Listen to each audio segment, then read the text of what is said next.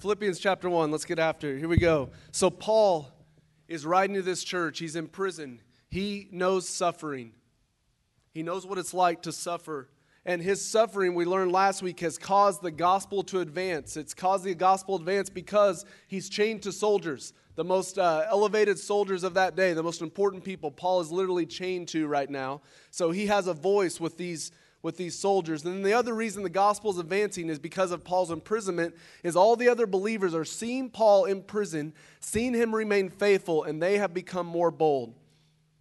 In this section, Paul's going, he's writing back to this, this his friends, this, this church that he loves, and he is going to reassure them of his well being and kind of start to share his philosophy of life. Let's look at it. We're actually going to read starting in verse 12, which is what I covered last time we were here to give us the context. Here's what he says I want you to know, brothers, that what has happened to me, that's his imprisonment, has really served to advance the gospel. So that it has become known throughout the whole imperial guard, those are those soldiers I was talking about, and to the rest that my imprisonment is for Christ. And most of the brothers, having become confident in the Lord by my imprisonment, are much more bold to speak the word without fear. So these other Christians are becoming more bold. Verse 15.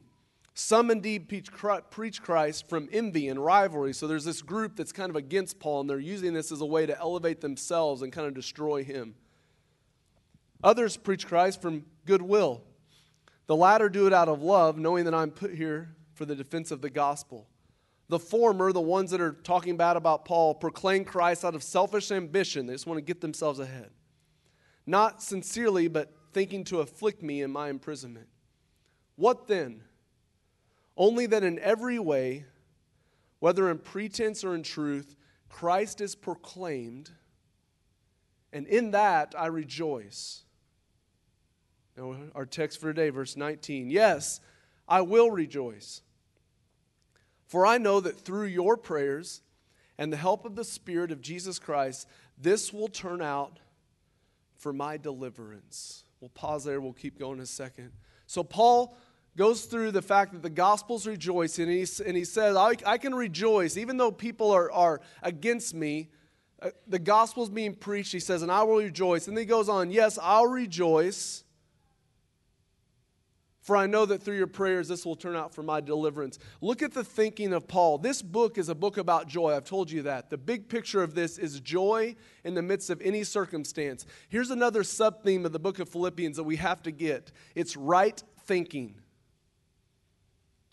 Paul is making a decision here to rejoice. He says, The gospel is being preached, so I rejoice. And he says it again, Yes, I will rejoice.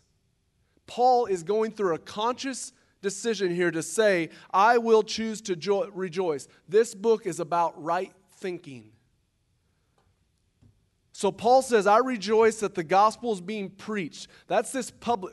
Paul can, can rejoice because of what God's doing in the world through the gospel. But then here's what he says Yes, I will rejoice because this will turn out for my deliverance. So, first, Paul looks public. He's rejoicing the gospel's advancing. And then he says, You know what? I'm going to look at my life and this imprisonment. And you know what? I'm going to rejoice because this, this situation, this circumstance is turning out for my deliverance. Yes, I will rejoice. This is a book about right thinking. There's a coach that Brad and I work with that says a lot of the time to his players, Who thinks your thoughts? And they respond, We do. Paul is choosing to think thoughts. He says, Yes, I will rejoice. Here's what he could have said I'm rejoicing that the gospel's advancing, and that's great, but this stinks right now for me. He could have said that. No. I'm, a, God, I'm, an, I'm thankful the gospel is advancing. And you know what? I'm going to rejoice because even though this is terrible right now, the situation, it's doing something in me. Paul is thinking his own thoughts in a way that's constructive. Emily and I, my wife and I, are doing this uh, clean eating thing. We're trying to suck it, you know, buckled up for a few weeks here. So we've cut sugar out of our diet completely. And it's about, we started last Sunday. And so about day three, about Wednesday, my wife, who's very pleasant to be around usually, um, we'll just say, get, started to get a little irritable and uh, started to be started to complain about the fact that she wanted sugar and this sounds good and this sounds good and so as a great loving husband who wanted to encourage his wife i said to her emily who thinks your thoughts which side note it works great with football players to the young men out there, it doesn't work as well with spouse. Because she gave me this look like, do you want to know what I'm thinking right now? That's the, that's the look I got right? But here's the situation Paul, put yourself there. Been in prison for years. The guy's been through it. How easy would it be to say, you know what, I'm happy for you guys. I'm happy for what's going on there. But for me, this stinks. No, he says, you know what? I will rejoice. See, here's the thing for Paul his feelings came and went, but his belief never wavered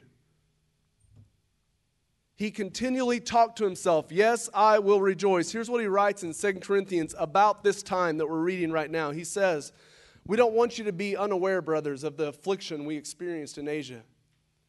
For we were so utterly burdened beyond our strength that we despaired life itself. So let us not get this picture of Paul that he's there like, oh, I'm just Superman. I don't ever struggle with anything. Yes, I'll rejoice because. No, Paul despairs. He's despairing the fact that he's even alive. He's suffering that much. Let us not be fooled. Paul knew hurt. He felt. He had waves of feelings come over him. He knew despair. He says,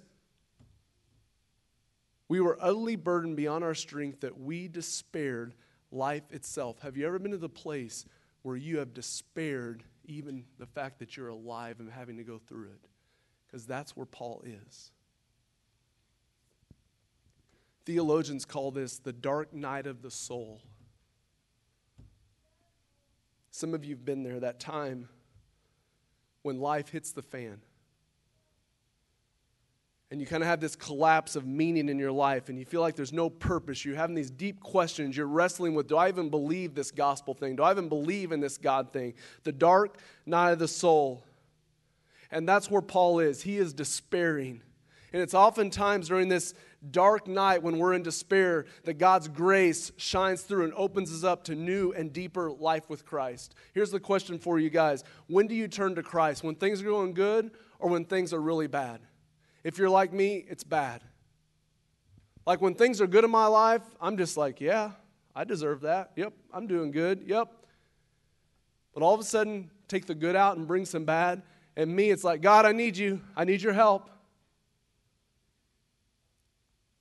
And that's where Paul is. He's feeling the dark night of the soul. And here's what I would tell us that's probably when God's going to do the greatest work in our lives.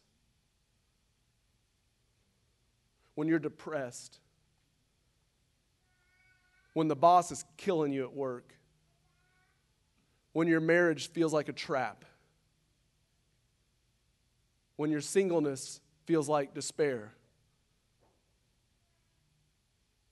That's when God's going to work in your life. And that's the point when Paul says, you know what? I will rejoice. I'll rejoice. I could despair. I could go to depression. I, I could go all these different ways, but no, I'm going to choose to rejoice. Believers, what is the engine that's driving your train? Is it feelings about your current circumstance?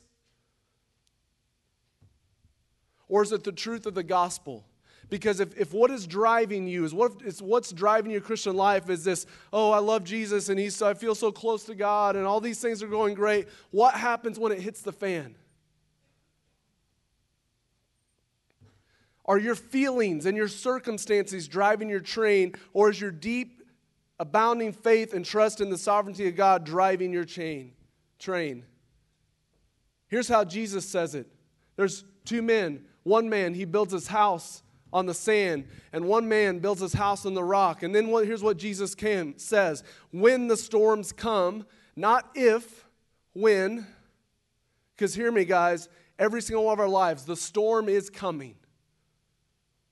I don't know what that storm will be. It may be a doctor that says, I'm sorry, but you have cancer. It may be something happening to one of your children. It may be your coworker destroys your reputation. I don't know what's going to happen, but the storm is coming. Jesus said there's two men. One builds his house on a rock, one builds it on sand. The sand is his feelings and how he feels and his religion and that sort of thing. The rock is Christ. And here's what he says When the storm comes, that house that's built on the sand, it's gone. But the one that's built on the rock will stand up when the storms come. And for Paul, the storms are coming, they are here. Here's how he describes this time of life in 2 Corinthians. He says, with far greater labors, far more imprisonments, with countless beatings, and often near death. Verse 24 Five times I received at the hands of the Jews the 40 lashes minus one. That's being beat with a whip. Three times I was beaten with rods. Once I was stoned. It's not the same as what students do today on campus, different type. Three times I was shipwrecked. At night and a day I was adrift at sea, on frequent journeys in danger from rivers, danger from robbers, danger from my own people, danger from Gentiles, danger in the city, danger in the wilderness, danger at the sea, danger from false brothers, and toil and hardships through many a sleepless nights, and hunger and in thirst, often without food, in cold and exposure. And apart from other things, there's a daily pressure of my anxiety for all the churches. Hear me, Paul knew hardship. He knew it, and he's feeling it. And he says, Yes, I will rejoice. Right thinking.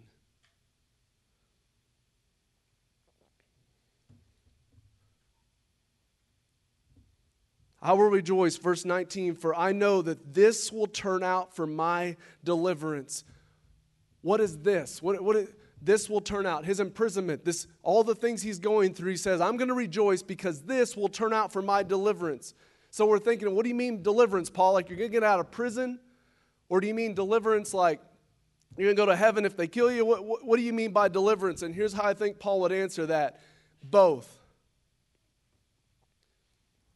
See, this is a statement. He says, I know, I will rejoice, for I know this will turn out for my deliverance. deliverance.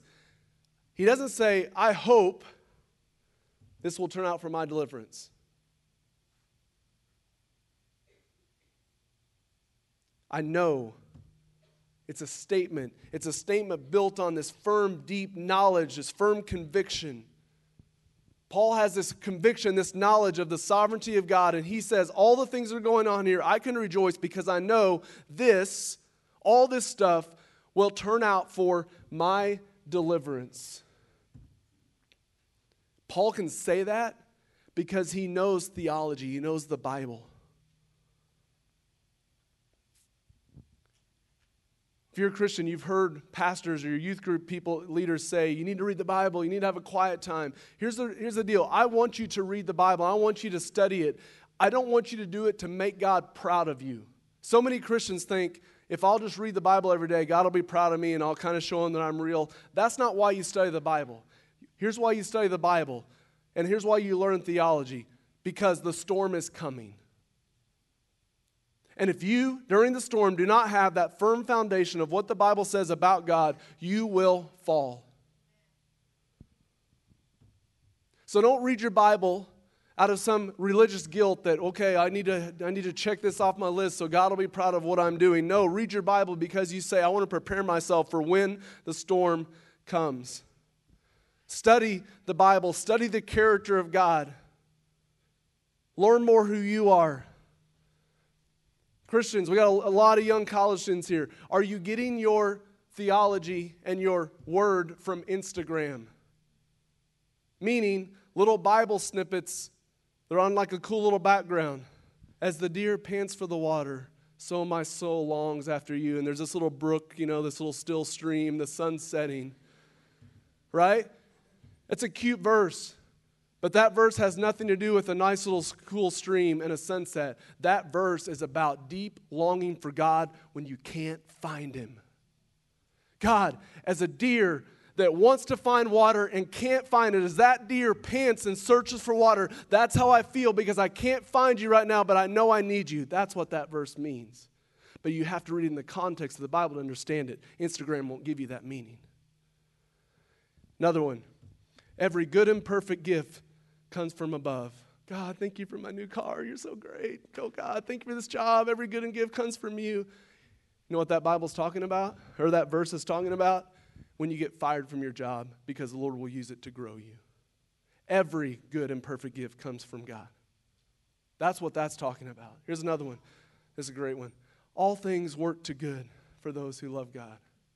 Oh, great, God. I'm going to go to college and my roommate's going to be awesome and meet all these friends. It's my, my husband, like he's the next month. I'm going to meet him. Everything's going to go great. All things work to good. Here's the reality the good has nothing to do with your comfort or happiness. The good is what God's doing in you through your hardships. Oh, here's the best one we'll get to in a few weeks. I can do all things through Christ who strengthens me. It has nothing to do with bench press, nothing.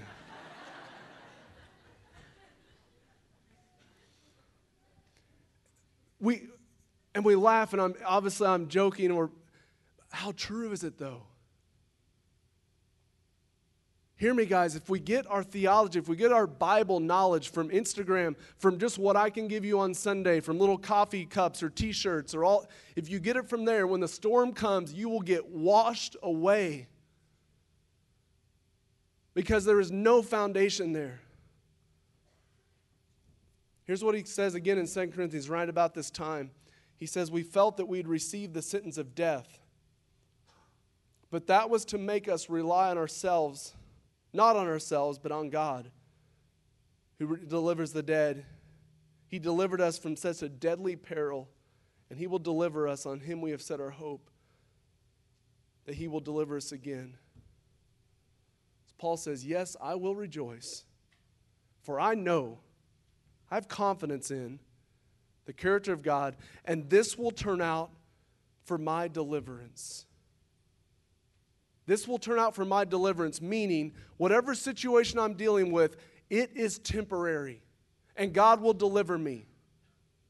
Now, maybe that means He'll deliver me by getting me out of prison. I'll be able to go do great ministry. Maybe that means He'll deliver me by I get my head cut off and I go be with Jesus. I don't know what, here's what He's saying I don't know what it's like, but I know that God will deliver me, so therefore I can rejoice in my circumstances, even though they are really, really rough right now. This will turn out for my deliverance because the Bible teaches that God delivers the righteous. And by righteous, I don't mean people who do good things, people who have trusted in Christ. God delivers them. Your suffering, although hard, is temporary. And God is using it to make you more and more into the image of Christ. And Paul says, On that I can rejoice. Paul has this unyielding confidence in the sovereignty of God. Paul would say, I'm not sure what's going to happen. I'm sitting in jail. I've been here. I'm waiting on Nero to decide what happens to me. I'm not sure what's going to happen, but I know that God is using this situation for my deliverance, and on that I will rejoice. That is right thinking. And that is a discipline of right thinking. Verse 20, let's keep going.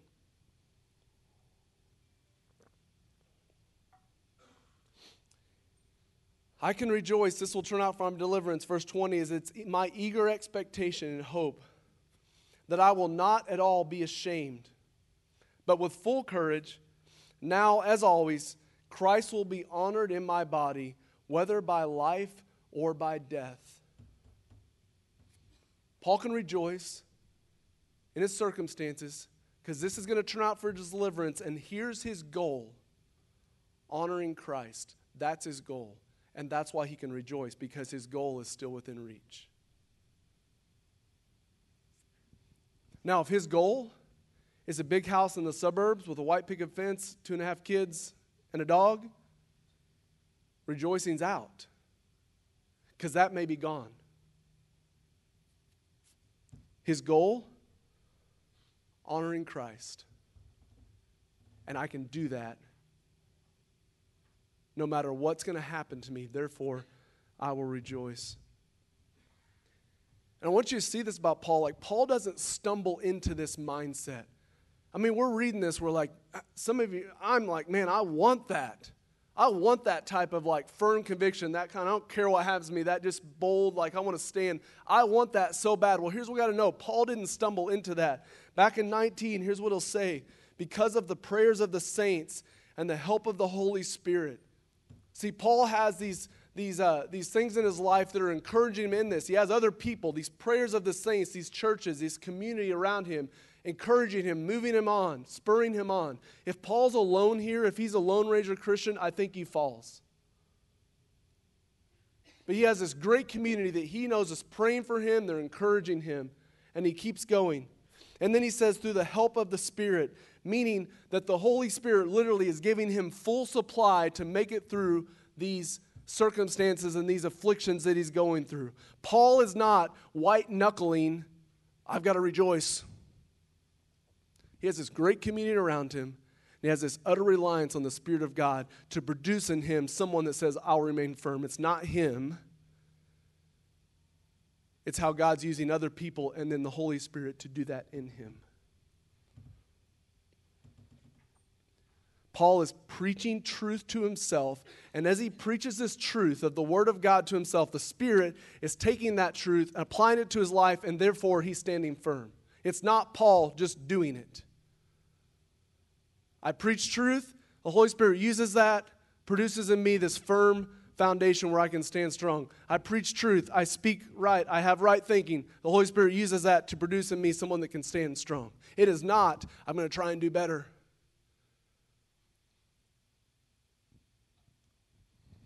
So he says, through the help of the Holy Spirit, it's going to turn out for my deliverance, and my goal is to honor Christ in my living or even in my dying. Look at verse 21. For me to live is Christ, and to die is gain. Paul's goal, honoring Christ. And here's as he works through this philosophy of life, here's what he says I can rejoice my goal is to honor Christ. For me, to live is Christ, and to die is gain.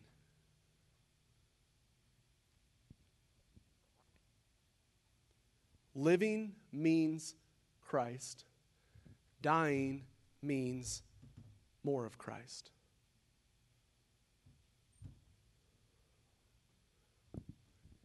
Which sounds great, doesn't it? Like, I want to say, oh, yeah, for me to live as Christ. Def, I, I want to say that. But maybe, uh, may I be careful to say that if there is no labor for Christ in my life.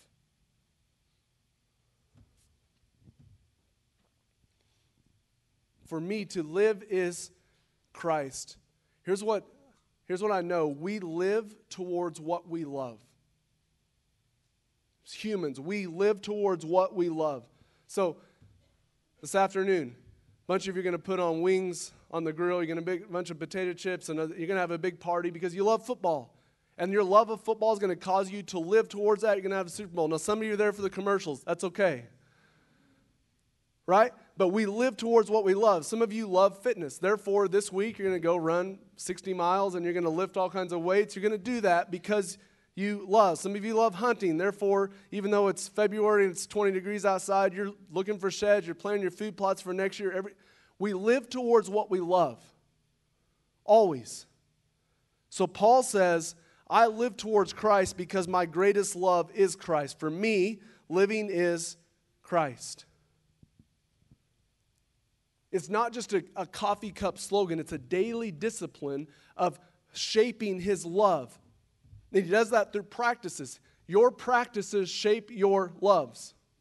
So I want you to come to church and be in a community. Because this practice of singing the gospel and hearing the gospel and taking communion, I hope is starting to shape your love for Christ, therefore making you more like Him and wanting to serve Him more. Your practices shape your beliefs and your loves. So if my practices are just the thumb flick through Instagram and Facebook and all, that's all I do all day long, that's going to shape my love, just not towards Christ. Our practices shape our loves. We live towards what we love. So here's Paul's philosophy of life living is Christ, dying is more of Christ. We got to wrestle with this. This, this, is a, this is a world, this is a philosophy of living. To live is Christ, to die is more of Christ. So I love business. I love entrepreneurship. I, I read a lot. I listen to podcasts. I, I, just I love learning about that. There's a guy named Gary Vaynerchuk. I don't know if you guys have ever heard of him. Um, he's an investor. He's a keynote speaker, an author, a wine expert, entrepreneur. He turned a little family-owned wine store into a multi-billion-dollar enterprise called Wine Library TV.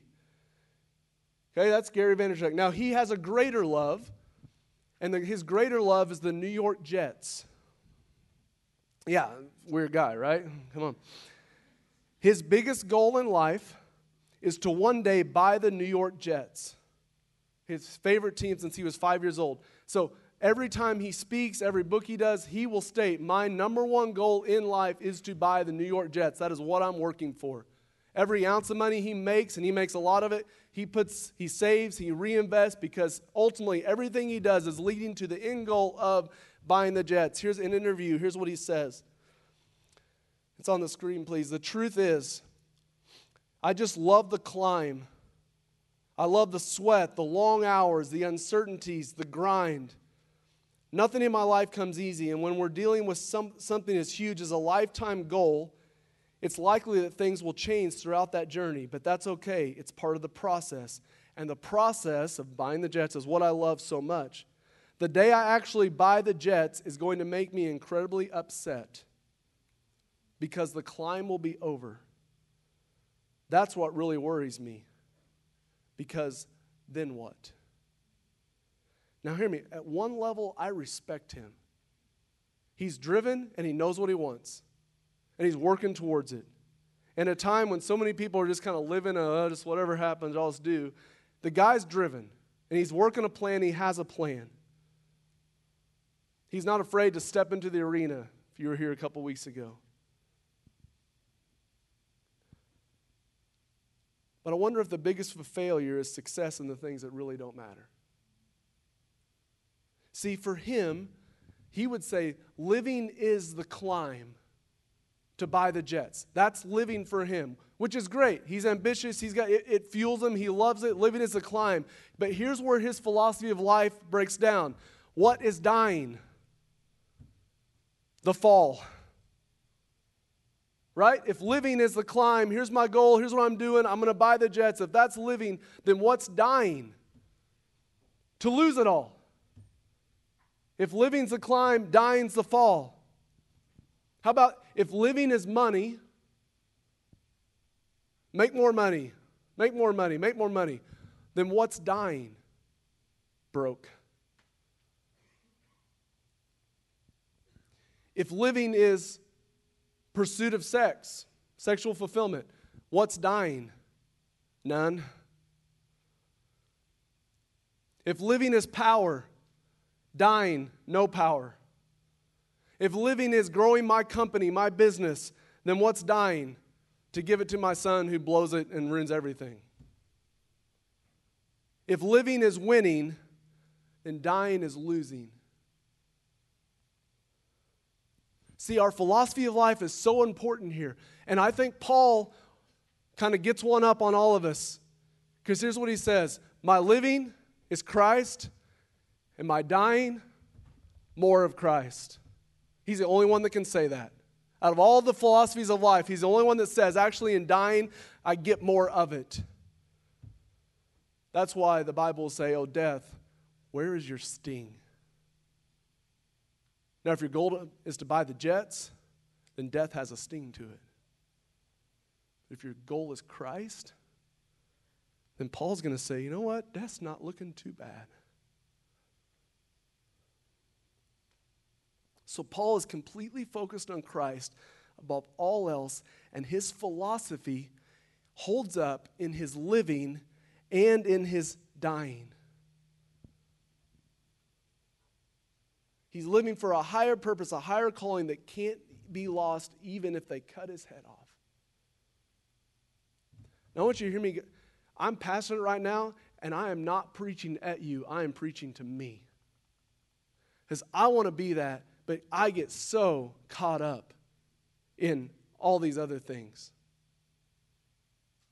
And even this sermon, as I've been studying, that this is preaching myself, Daniel, be about something that is actually eternal, that will last. Because all the other things that you worry about throughout your life, they're gone. In death, they're, they're gone. They don't matter. But this will last. To live is Christ. Verse 22, he says, If I'm to live in the flesh, that means fruitful labor for me. Yet which I shall choose, I cannot tell, meaning death or life. I'm hard pressed between the two. My desire, what I want, this Paul talking, is to depart and be with Christ, for that is far better. As Paul's been through it. He has scars to show on his back from the chains.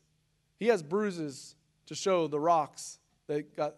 And here's what he's saying. He's sitting there feeling his hurts. He's like, you know what? Dying's not looking too bad right now. Because I get Jesus.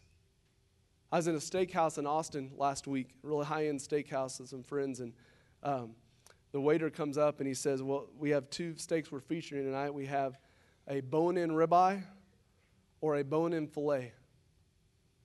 And here's where I was as a person who loves food, hard pressed between the two. Both looked really, really good. And I'm sitting there thinking, everyone else has ordered, and if you guys know me, I'm pretty particular about food. Uh, it's, a, it's a big decision for me. I'm sitting there thinking, I'm like, okay, bone in ribeye, bone in filet. But that's how Paul is, but it's, do I want to live or do I want to die? That's how hard his circumstances are, that death looks pretty sweet to him. Why? Because he gets Christ. Now, hear me. Notice his goal. His goal is not heaven, it's Jesus.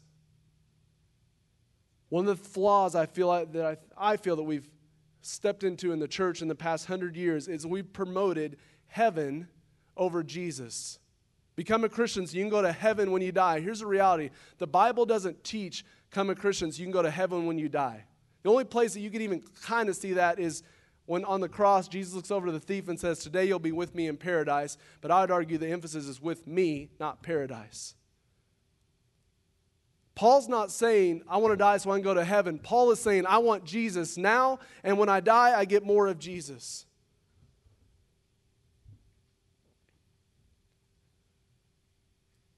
See, the biblical teaching of heaven is not us floating on the clouds with little, little halos and wings and kind of. That's not the biblical teaching about heaven. Actually, the biblical teaching about heaven is that Jesus is going to come back. He's going to create a new heaven and a new earth. We'll be resurrected in our bodies, and there'll be a, a new earth that we will live in in eternity with Him. But hear me the goal of the Christian life, as the Bible teaches, is not heaven, it is Jesus. Paul loves Jesus, he has an affection for Jesus. You'll never hear me say, say a prayer and become a Christian so you can go to heaven when you die. You'll never hear me say that because that's not the goal. Paul says, for me to live is Christ because I get Jesus, to die is gain because I get Jesus. And so Paul's writing to this Philippian church to make sure that they know that as, new, as news comes of his death to them, if they hear Paul died in prison, that they don't weep and cry for him, that they rejoice for him because he says, you know what, I'm doing okay. Guys, think about this philosophy of life and how free Paul is right now. He experiences a level of freedom that most of us don't know because his philosophy of life holds up no matter what happens to him. Imagine Paul in a courtroom. He's got everyone around him. Nero's finally come back with his decision. Got all the witnesses, the jury, everyone's there. Paul's in the courtroom. Will the defendant please rise? You've been convicted of preaching the gospel. So here's your sentence. We're going to beat you one more time. We're going to release you. Here's what Paul's going to say Yes, I'm going to preach the gospel. That means more of Christ, more fruitful labor to me. Well, judge is like, Okay, well, fine. You're going to have attitude. We're going to kill you. Sweet. Now I get Jesus. Okay, this time the judge is pretty ticked. Okay, well, fine, Paul, we're just going to keep you in prison the rest of your life. Well, that's fine. I'll just convert all your guards while I'm in there. What do you do to him? Think of how free that is. What do you do to the guy? You can't hurt him. Because whatever happens, here's what he's going to say I'm confident, I'm joyful because whatever happens, I get more of Jesus. If that means they let me go, I'll serve him till they kill me out there. That means they kill me now, sweet. I'll go with Jesus right now. I'm done with this place. That means they keep me in prison. Watch out because the rest of your guards are going to be singing hymns pretty soon. He's absolutely unstoppable. And it's right thinking because of this firm, deep, grounded theology. This is what it looks like to say, to live is Christ. To live as Christ. And it comes with the promise of abundance. Here's what Jesus says John 10 10, the thief comes to steal, kill, and destroy. But Jesus says, I have come to give you life and have it abundantly. Now, a lot of us have read that and think, well, that's just talking about heaven. Yes, but it's also talking about life now. Like the way of Jesus is an abundant life. Here's the question Is Paul abundant right now? Yes. Show me another man that goes through what he went through and has the joy that he has. You're not going to find it. See, the claim of Jesus is my way of living is the best way to live. It's the best philosophy of life. And my way of life, the what I bring, is abundance. It's abundance. It's abundance of joy. It's abundance of peace. It's abundance of purpose. It's abundance. See, all of us here, like, we want to live a great life. We want to live a full life. And here's the claim of Jesus follow me, because in following me, you'll find an abundant life. What you're looking for is found here. That's the claim of Jesus. We have to decide do I believe that or do I not?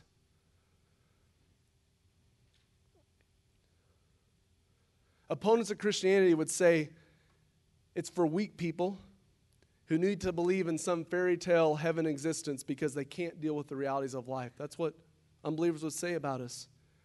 I would argue to believe in Jesus is a philosophy of life that carries over in living and in dying. And it's the best way to live.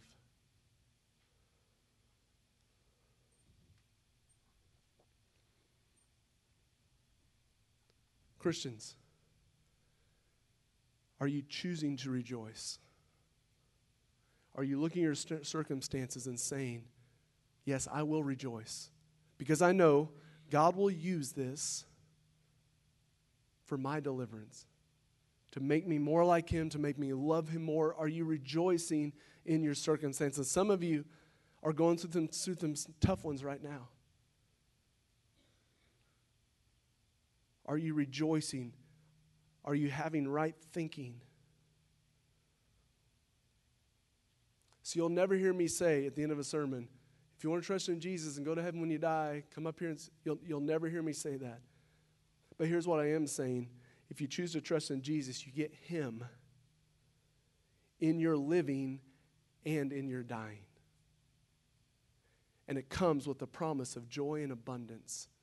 Maybe not abundance in the way you think. I'm talking big houses and money and car. Not that type of abundance. Abundance of joy and peace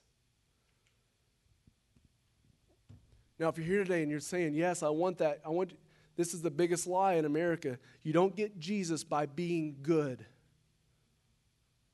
So it's not come to church and now I gotta, okay, I want that. I gotta, I gotta clean up my life and stop cussing and stop doing that's not how you get Jesus. You don't get Jesus by being good. You get Jesus by believing and repenting. You believe that He's the Son of God, that He came and He died on the cross for your sins. You believe in that. You believe that if I'm going to get to God, if I'm going to have a relationship with God, it's only through Jesus and His cross. That's the believing part. Repentance is to turn away from a, another philosophy of life that says, I'm in control, and to turn to Jesus and say, Jesus, you kind of know what you're doing here. I'm going to live to follow you. Belief and repentance is how you respond to the gospel. And as you do that, you get Jesus. And I would invite any of you, if you want to talk about that today when we're done, be right down here. Come up, let's talk about what it means to get Jesus. For maybe you, for the first time, to say, for me, to live is Christ. Believers, to live is blank. Wrestle with it. Job, my kids, my husband, my girlfriend. My... So the problem is, all those things, though they're great, they will not hold up in the end. Believers, for me to live is blank. Wrestle with that. As we take communion today as a community of believers, may we celebrate that we get Jesus in our living and in our dying. As you take the bread today, may you say, I get Jesus.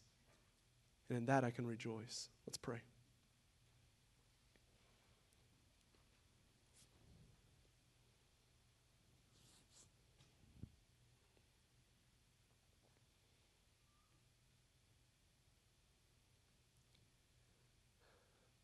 God, we, I so long, so much want to be like this. Many of us want to be like this, and we need your grace and the power of the Holy Spirit to become more and more like Christ and this firm foundation. May we continue to pract- have practices that are shaping our beliefs and our love towards you. For someone out there that's not a believer, not a Christian, I would, encourage, I would ask, Father, that you would um, reveal to them the glory of the gospel, the glory of who Jesus is, and that they would desire nothing else but Him. May you overwhelm them with that this morning. And may we as individuals in the church continue to honor you in our living and in our dying.